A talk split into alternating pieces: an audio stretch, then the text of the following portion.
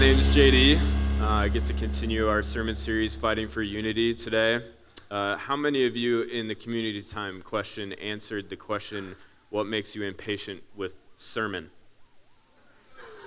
Hopefully no one, but this is going to be a rough 45 minutes for you. Just kidding. Just kidding. I'm not going to go that long, okay? I hope you did get in a great conversation. We get to continue our sermon series, Fighting for Unity, today, and it's been a great series talking kind of just openly about a very important issue to us to preserve and fight for unity in our congregation. So before we dive in this morning, let's just pray.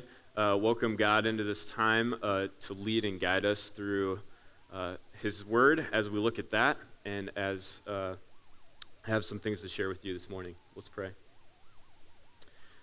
Father, Son, and Holy Spirit, we desire most in these next few moments your presence. We want to learn from you. We want to be open to what you have to say to us. God, even now in this moment, we just lay down the barriers to listening to you and hearing from you that we may have brought in with us this morning. We give those over to you as an act of trust to say we trust you in this space to hear from you, to learn from you. God, we pray for this school as well. This weekend's kind of a marker of the end of the school year for them. I pray that you would be with them in the next few weeks. God, as they close out their school year, would you give the students peace? Would you give the teachers endurance? Would you give the administration just a chance to catch a breath these next few weeks? God, we love you so much, and we invite you into this time. In Jesus' name, amen. Well, as I said, we're starting in this, or not starting, I'm nearly finishing this series, Fighting for Unity, and just so we're all on the same page, we've been having these 4 or 5 points that we brought up to just say, this is what we're talking about in this sermon series, and we want to state a few things about unity and why we're having this conversation. Really, we're having it to build our unity muscle as a congregation, our muscle to fight for unity. And a couple things to just note here. It's normal to disagree. We want to just say in a faith community, in the context we're in, it's just normal to disagree. We have to be okay with that. But how we disagree makes all the difference. So we've been having discussions about how we disagree and how we do that well. We're also talking about relational trust being the core of what unity is all about. Being able to extend to someone maybe you know you don't agree with right off the bat, relational trust to have a safe conversation even when it's tough. We also want to make the point right off the bat that unity does not equal uniformity. So when we're talking about fighting for unity, we're not talking about fighting so we're all similar or getting to a place where we're all the same. We want to recognize and celebrate that there's diversity in the body of Christ. There's diversity in this room of thought, of giftedness, and we want to celebrate that. And unity is not about becoming the same. It's about celebrating those differences and having a relationship with one another. The last thing is just that unity and working towards that is just non-negotiable. It's something that Christ invites us to do as the church, as one of our primary activities. To work towards unity in relationship with one another. And I would just add maybe one more. I take the liberty to add one more this morning. I believe our neighbors, our world, craves for unity. I think I get this sense in my neighborhood that they're a little tired of all the division going on right now. They're a little tired of all the animosity that exists in relationships. And I think deep down, they desire to have an experience of unity, peace, and what the Bible calls shalom or wholeness. And part of the series is us recognizing that we're the ones who get to work for that in the world that God created. When we participate with God, when we fulfill our mission as a church, we're the ones working for that in our neighborhoods. So this series is about fighting for unity, not just among ourselves, but in our own contexts, in our neighborhoods, in our workplaces, in our families, in extended families. So to continue this conversation, Michael introduced the scripture Ephesians 4 last week, and I just want to dive right back into that scripture and read it again as some parts of it as review, but then focus on a particular point today. So if you'll open your Bible with me, or it's going to be up on the screen, to Ephesians 4, and we're going to read verse 1 through 13 this morning. Before I read it, though, let me give you a little context about this book in particular and the community that Paul, the author of this book, is writing to. So we're talking about unity in the church in this passage, and unity and the church pursuing unity. But when I say church, you have a probably particular perception that pops up in your mind. And it's really important to note that who Paul is writing to here, they wouldn't have gathered like this. The best I think I've come to describing who he's writing to is like a mega missional community, or a network of bunch of missional communities in the town of Ephesus. So missional community here at Mill City is a smaller group of people who are focused on a particular mission and having rhythms of eating together and studying God's word together. And so you can imagine this like organic network of little house churches, if you will, or missional communities focused on particular things that pass around this letter from Paul. And I think it's really important for us to have that in our imagination as we read these words, and not have all the things that we think about as church. Not that those aren't good and that they're not connected to the original thing, but Paul's talking to a different context here, and we've got to keep that in mind. So as we have that image of people sitting at homes, reading this letter, having real relationship with each other, and being just feet away from their neighbors when they're reading this letter, let's keep that in mind as we jump into the scripture. So verse 1, as a prisoner of the Lord, and Paul is a literal prisoner when he's writing this, then I urge you to live a life worthy of the calling you have received. Be completely humble and gentle. Be patient, bearing with one another in love. Make every effort to keep unity of the Spirit through the bond of peace. There is one body, one Spirit, just as you have been called to one hope when you were called. One Lord, one faith, one baptism, one God and Father of all, who is over all and through all and in all. So that first part is Paul kind of giving this vision for what unity is for the church. And then he takes this little detour and then gets back to unity. He says, but to each of us, grace has been given to Christ as Christ appointed it. This is why it says, when he ascended on high, he took many captives and he gave gifts. He gave gifts to his people. When he ascended, what does ascended mean except that he also descended to the lower earthly regions? He who descended is the very one who ascended higher than all heavens in order to fill the whole universe. Anybody else confused at this moment? I'll come back to that, okay? This is the part that I really want to focus on this morning. So Christ himself gave the apostles, the prophets, the evangelists, the pastors, and the teachers to equip his people for the works of service so that the body of Christ may be built up until we reach what? Unity in faith and in the knowledge of the Son of God, and become mature, attaining the whole measure and fullness of Christ. There's a lot of rich language in this. Just a real practical thing. Paper was expensive back then, so I think Paul was trying to get as much theological stuff in here as he possibly could. Maybe he was a penny pusher, I don't know.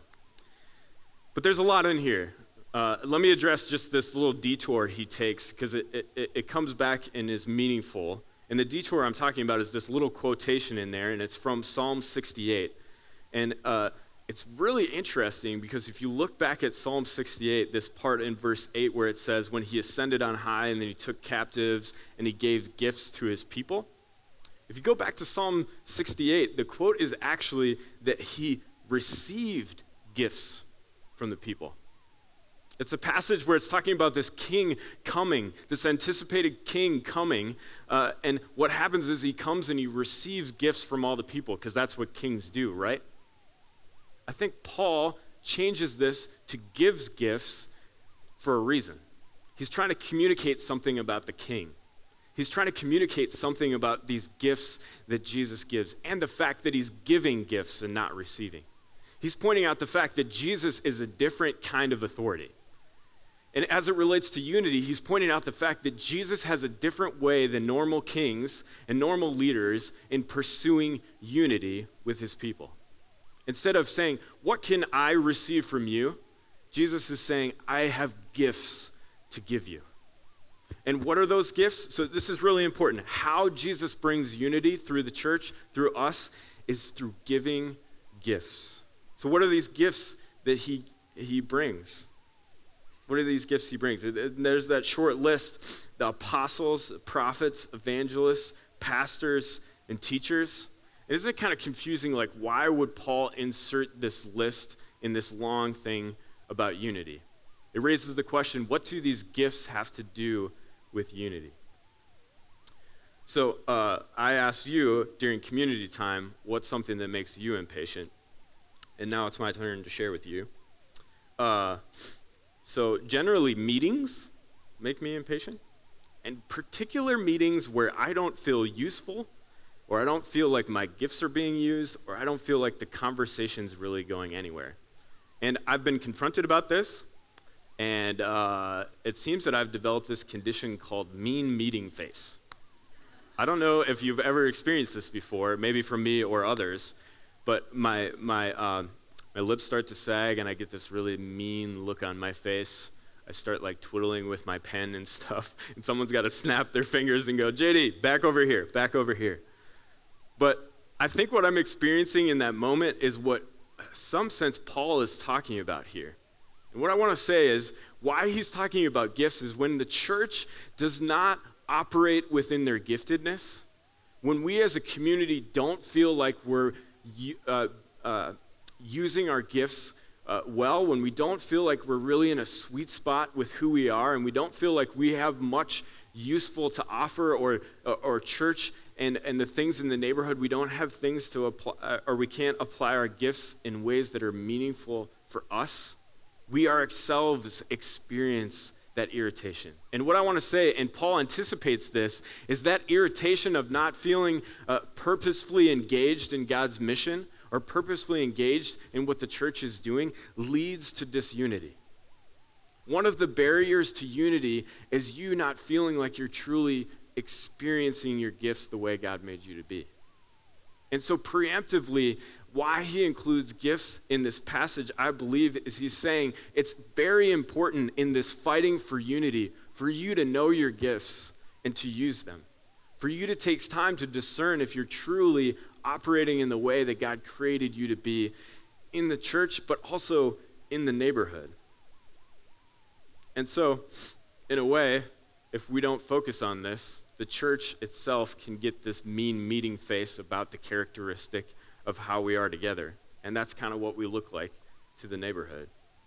So let me go through each of these gifts and talk about what they mean. So these are all like really Christian-y, biblical words: apostle, prophet, evangelist, pastor, teacher. But what do they mean, and how could you even live into them or think about them? And I know in a lot of different contexts we've talked about these. Sometimes we call them the APES. That's just an abbreviation of all of them.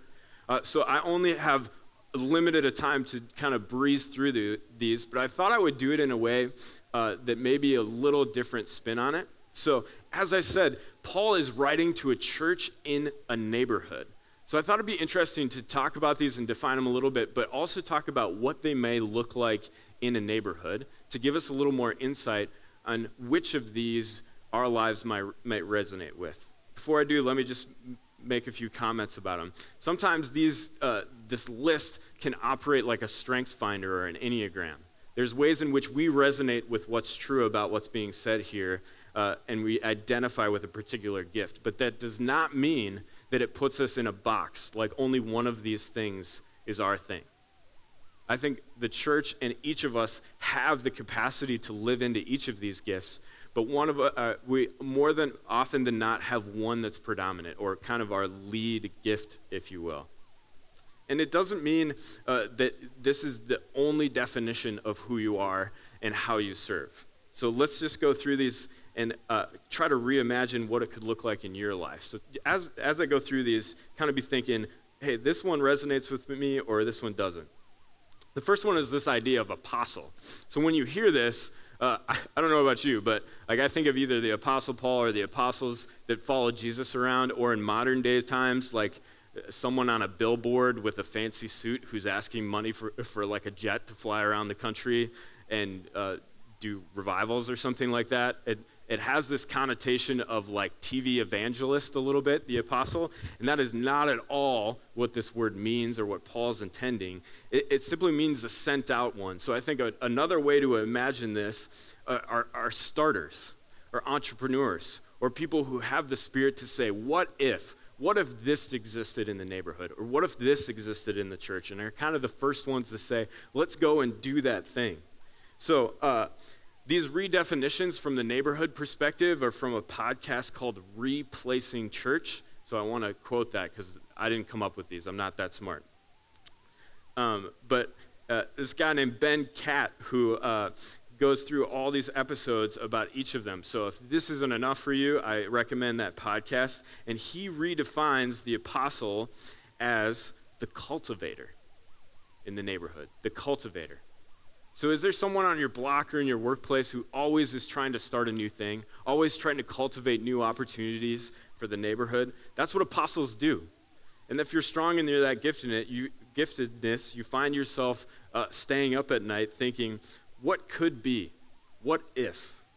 And we need people in our congregation and in our neighborhoods asking those questions. The second one here, this prophet, also equally scary and misunderstood. Usually when we see that, we think, oh, this person tells the future or something like that. We think of Old Testament prophecies that have come true. But usually in those instances, the prophets are just saying what's true then and now and what timeless truths are. So often they're calling out the religious elite or calling out people who are oppressing others and saying, stop doing that or bad things will happen. And I think how this manifests itself in the neighborhood or in our workplaces are what I would call, and what Ben from this podcast has called, the activists. So there's people among us who are particularly good or feel called to call out truth the way it is. Sometimes these people are uncomfortable to be around. It's like truth for them, even if it's not a comfortable truth, is like a hot potato they can't hold on to. But sometimes when they try to pass it off, it's still very warm and it burns you when you receive it. But these people are also very important to say what's true and what's most important and what's going on in our community. These people, what keeps them up at night is saying, people need to know about this issue and do something about it. The other thing on that list, or something else on that list, was this word evangelist. And again, when we think about that, we think about someone on a street corner with a sign, or someone passing out tracts or something like that. And that's not what's intended here. The word evangelist just simply means someone who tells good news. So is there someone in your neighborhood or workplace who is always the storyteller, who's always telling something good that's happening? Or I have a neighbor who always has a new gadget or something like that, and he's always explaining to me how this is the best thing in the world, even though last week he told me about something that was the best thing in the world. I think this gift of just wanting to tell good news and wanting to create a space where people feel comfortable to try new things or have meaningful conversations is what Paul's talking about with the gift of evangelist. Now, Ben, who does the podcast, actually takes a little different perspective on this. He calls them the host, which I think is really interesting. He calls them the host. These are people who practice hospitality naturally through conversation. They're easy and fun to talk to, but literally as well, they welcome people into their home. These are people on your block whose home you've probably been in because you've been invited over and you feel safe to be there.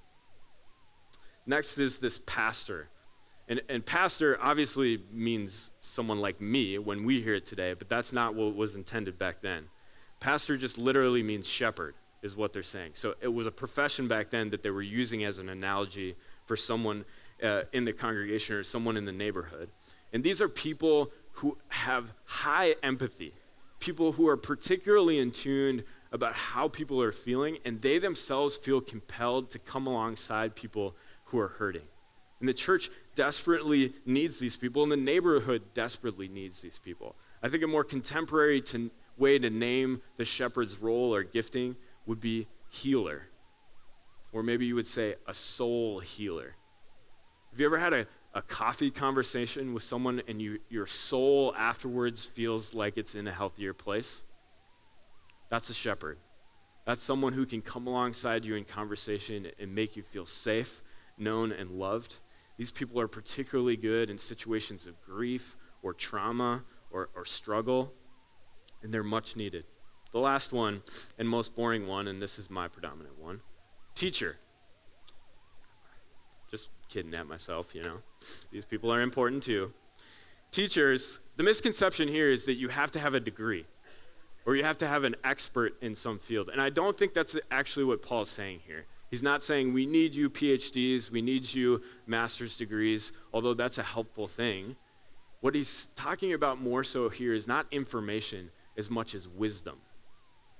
Wisdom that comes with time. There's just those people in our lives that we gravitate towards when we desire wisdom in a particular area of our lives.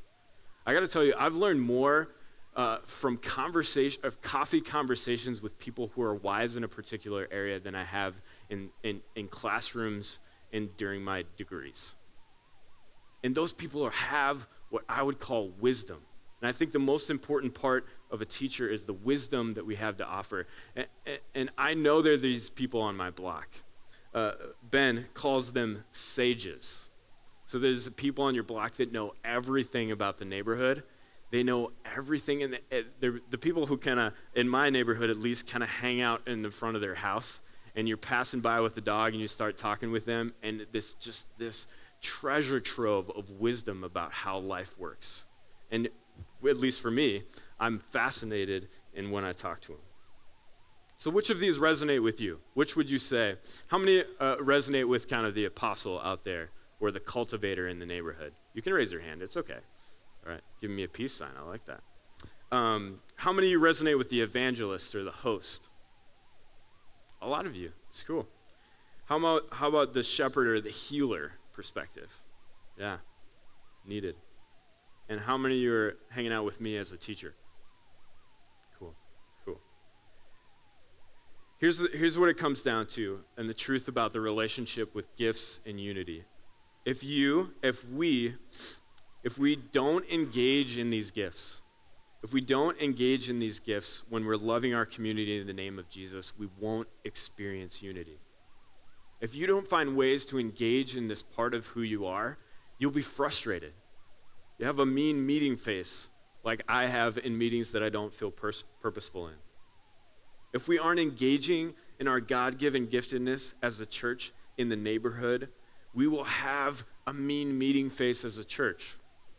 You know what that looks like to the neighborhood? I do, because I found him on Twitter. Here he is.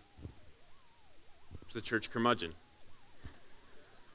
This is what we look like when we're not meaningfully engaged in our giftedness in the neighborhood. We tweet things like, "Pastor, a source quoted on the condition of anonymity says your sermons are about 10 minutes too long."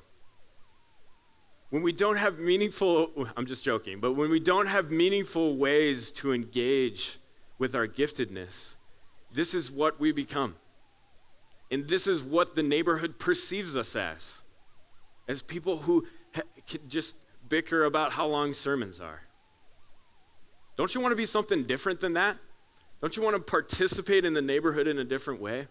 If we're going to fight for unity here and in the neighborhood, we need apostles to keep us away from idleness and cause us to become more and help us to fight apathy in participating with God. We need you prophets to keep revealing to us what's most true and most honest in ways that are safe and don't hurt us. We need evangelists to keep creating space for people who don't yet trust God to feel safe. We need teachers to use your gifts to develop more understanding and wisdom in our congregations and in our neighborhoods. We need you shepherds to help us heal as we have bumps along the way. People in your neighborhood need you to function in your giftedness. The church, and especially Mill City, does not work if people don't participate with their gifts. Mill City Church is not a spectator sport. Mill City Church is designed for you to engage, for you to participate. That's why at every level of our life together, we have teams, because we believe that a representation of all these gifts is the best way to be together at every level of our congregation. In missional communities, in teams, in everything we do, we want to have representation of these gifts because that's a holistic picture of what it means to pursue unity. I think a brilliant example of this was the respectful conversation that just happened. Our Action and Awareness missional community, which is, I would say, has kind of a prophetic characteristic to it, but is not full of prophets, if you will, not full of activists, created this really safe way with the help of others to have a respectful conversation about racial tension. And just a small tidbit, there was no pastors there, and it's not because we didn't want to be there, it's because we had other engagements. But I think it's a brilliant representation that you don't need professional Christians there for people to operate in their giftedness and create a safe space for our neighbors to have a conversation that really matters right now. Our neighborhood, our city desperately wants unity and wholeness and peace. And God calls us to participate in that coming true. Don't you, as an apostle, want to start something new? Don't you want to be the one in your neighborhood to start something new that people connect around, that maybe fights some sort of systemic injustice in your neighborhood? Don't you, prophets, want to be the one in your neighbor sounding the alarm to injustice or when people are hurting each other on the block in a way that doesn't offend people? Don't you, as an evangelist, want to open your home to your neighbors? Don't you want to be the house on the block that people feel safe to come to? Don't you, as a teacher, want to share what you've learned? Want to impart your wisdom, have a platform, have a space, have conversations where you can bring others along the journey? Don't you, as shepherds, want to be the first ones on your block to respond when someone loses someone? When someone's just having a tough day? That's our calling as the church. When we pursue those things in the neighborhood and together, we experience unity that God brings, and the kind of unity that our world is craving and longing for. I'm going to invite the band to come up, and we're going to close this sermon, as we've done with other sermons during this sermon series, with communion. And as the band's coming up, I thought, what a great way to conclude this conversation on gifts. I grew up, or I was kind of trained in a tradition that took communion every Sunday. And every Sunday they'd give the words of invocation, they called it. And it always starts with, on the night he was betrayed. That scripture starts with, on the night he was betrayed. When we take communion, we don't always remember that Jesus imparted this practice to us on the night he was betrayed. Talk about disunity. Also at that dinner, his disciples were squabbling about who was the greatest among them. And in the midst of all that tension, in the midst of all that strife, in the midst of all that disunity, Jesus does this act of breaking bread and saying, "This is my body broken for you." And pouring the cup and said, "This is my blood spilled out for you."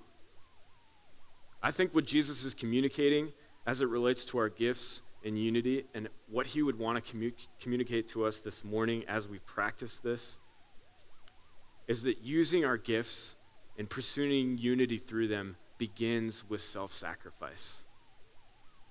It's not about what we can get out of this. It's not about what us feeling like we're useful. It's about self-sacrifice, laying ourselves down for the sake of our neighborhoods and for the sake of our fellow Mill City person as it relates to relationship with us. So I want to invite the communion service to come forward. And as you come down here, consider your giftedness. And may this be a practice of you saying, "I understand how you've created me, God, and I lay that down before you, before this community, and before this city," to say, "Have your will. Do what you will through the gifts that you've given me to create unity in this city." Let's pray, and then you can come forward. If you're a follower of Christ, there's gluten-free bread and juice for you to dip it in. Let's pray together before we practice this sign of unity that Jesus gave us. Jesus, that night when you did this with your first disciples, you demonstrated in such a powerful way sacrifice, love, putting others above your own desires and pains. God, as we think about using our gifts together and in the neighborhood, God, we want to embody that self-sacrifice. God, we ask that in the midst of this practice, you would give us courage to use our gifts in daring ways. You would expose to us any barriers from us doing that, God. We enter into this time prayerfully, God, and we ask for your presence to lead and guide us and speak to us. In Jesus' name, amen. God, would you be our vision? God, we as a church long to be ones who bring unity in our neighborhoods. God, would you give us the courage to act within our giftedness? This week even, God, would you give us opportunities to step out and build relationships with our neighbors through how you gifted us, God. We trust you for this in Jesus' name. Amen.